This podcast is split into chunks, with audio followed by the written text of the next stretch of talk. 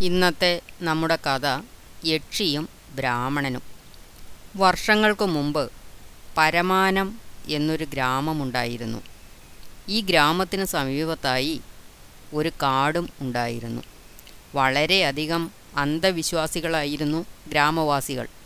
അതുകൊണ്ട് ദുരാത്മാക്കൾ പോലെയുള്ള അമാനുഷിക ശക്തികളിൽ അവർ വിശ്വസിച്ചിരുന്നു.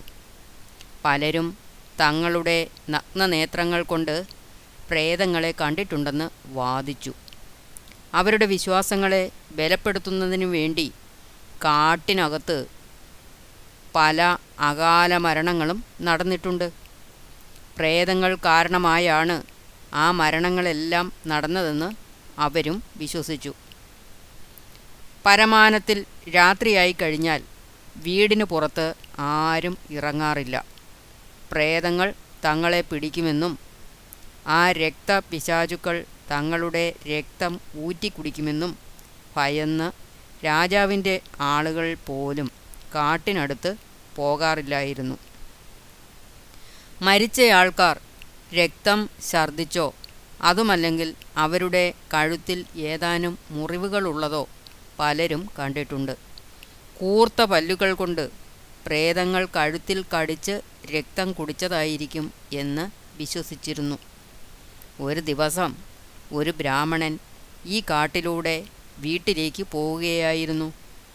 ഒരു കുളം കടന്നു പോരുമ്പോൾ പിന്നിൽ കാൽ ചിലമ്പിന്റെ ശബ്ദം അയാൾ കേട്ടു. ബ്രാഹ്മണൻ വളരെ ധീരനായ ഒരു മനുഷ്യനായിരുന്നതുകൊണ്ട് ഞെട്ടുകയോ ഒട്ടും തന്നെ ഭയക്കുകയോ ചെയ്തില്ല. അയാൾ തിരിഞ്ഞു നോക്കി കാഴ്ചയിൽ ഇരുപത്തിയഞ്ച് വയസ്സ് പ്രായം തോന്നിക്കുന്ന മനോഹരിയായ ഒരു പെൺകുട്ടി. തന്നെ പിന്തുടരുന്നത് കണ്ടു. വളരെ ഉല്ലാസത്തോടും ആസ്വാദ്യതയോടും ആ സ്ത്രീ ബ്രാഹ്മണനെ നോക്കി ചിരിച്ചു. തുടർന്ന് അവൾ ചോദിച്ചു സ്വാമി അങ്ങ് എവിടെയാണ് പോകുന്നത്? തന്റെ മുന്നിൽ നിൽക്കുന്ന രൂപം എന്താണെന്ന് ബ്രാഹ്മണൻ ഗ്രഹിച്ചു. നല്ല രീതിയിൽ അദ്ദേഹം പറഞ്ഞു ഞാൻ ദേവീക്ഷേത്രത്തിലേക്കാണ് നീ എന്നോടൊപ്പം വരുന്നുണ്ടോ? ദേവി ക്ഷേത്രം എന്ന് പേര് കേട്ടപ്പോൾ അവളുടെ മുഖം ഇരുളുകയും അവൾ പറഞ്ഞു വെറ്റില ചവയ്ക്കുവാൻ അങ്ങ് എനിക്കല്പം ചുണ്ണാമ്പ് തരുമോ? അതിനെന്താ ഇതാ? മടിപ്പെട്ടിയിൽ നിന്നും ബ്രാഹ്മണൻ ഒരു പൊതി പുറത്തെടുത്തു. എന്നിട്ട് അതിനെ നിവർത്തി അയാളൊരു ഒരു കത്തി കൊണ്ട് കുറച്ച് ചുണ്ണാമ്പ് കോരിയെടുത്തു. അതിനെ ആ സ്ത്രീയുടെ നേർക്ക് ചൂണ്ടി.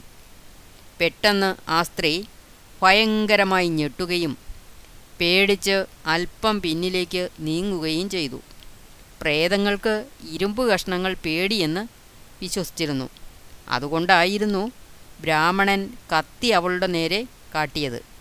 അവൾ കൂടുതൽ കൂടുതൽ ബ്രാഹ്മണനെ ഭയപ്പെടുകയും തന്നെ ഒരു വൃക്ഷത്തിന്മേൽ ആണിയടിച്ച് ക്ലേശിപ്പിക്കരുതെന്ന് താണു വീണ് അഭ്യർത്ഥിക്കുകയും ചെയ്തു.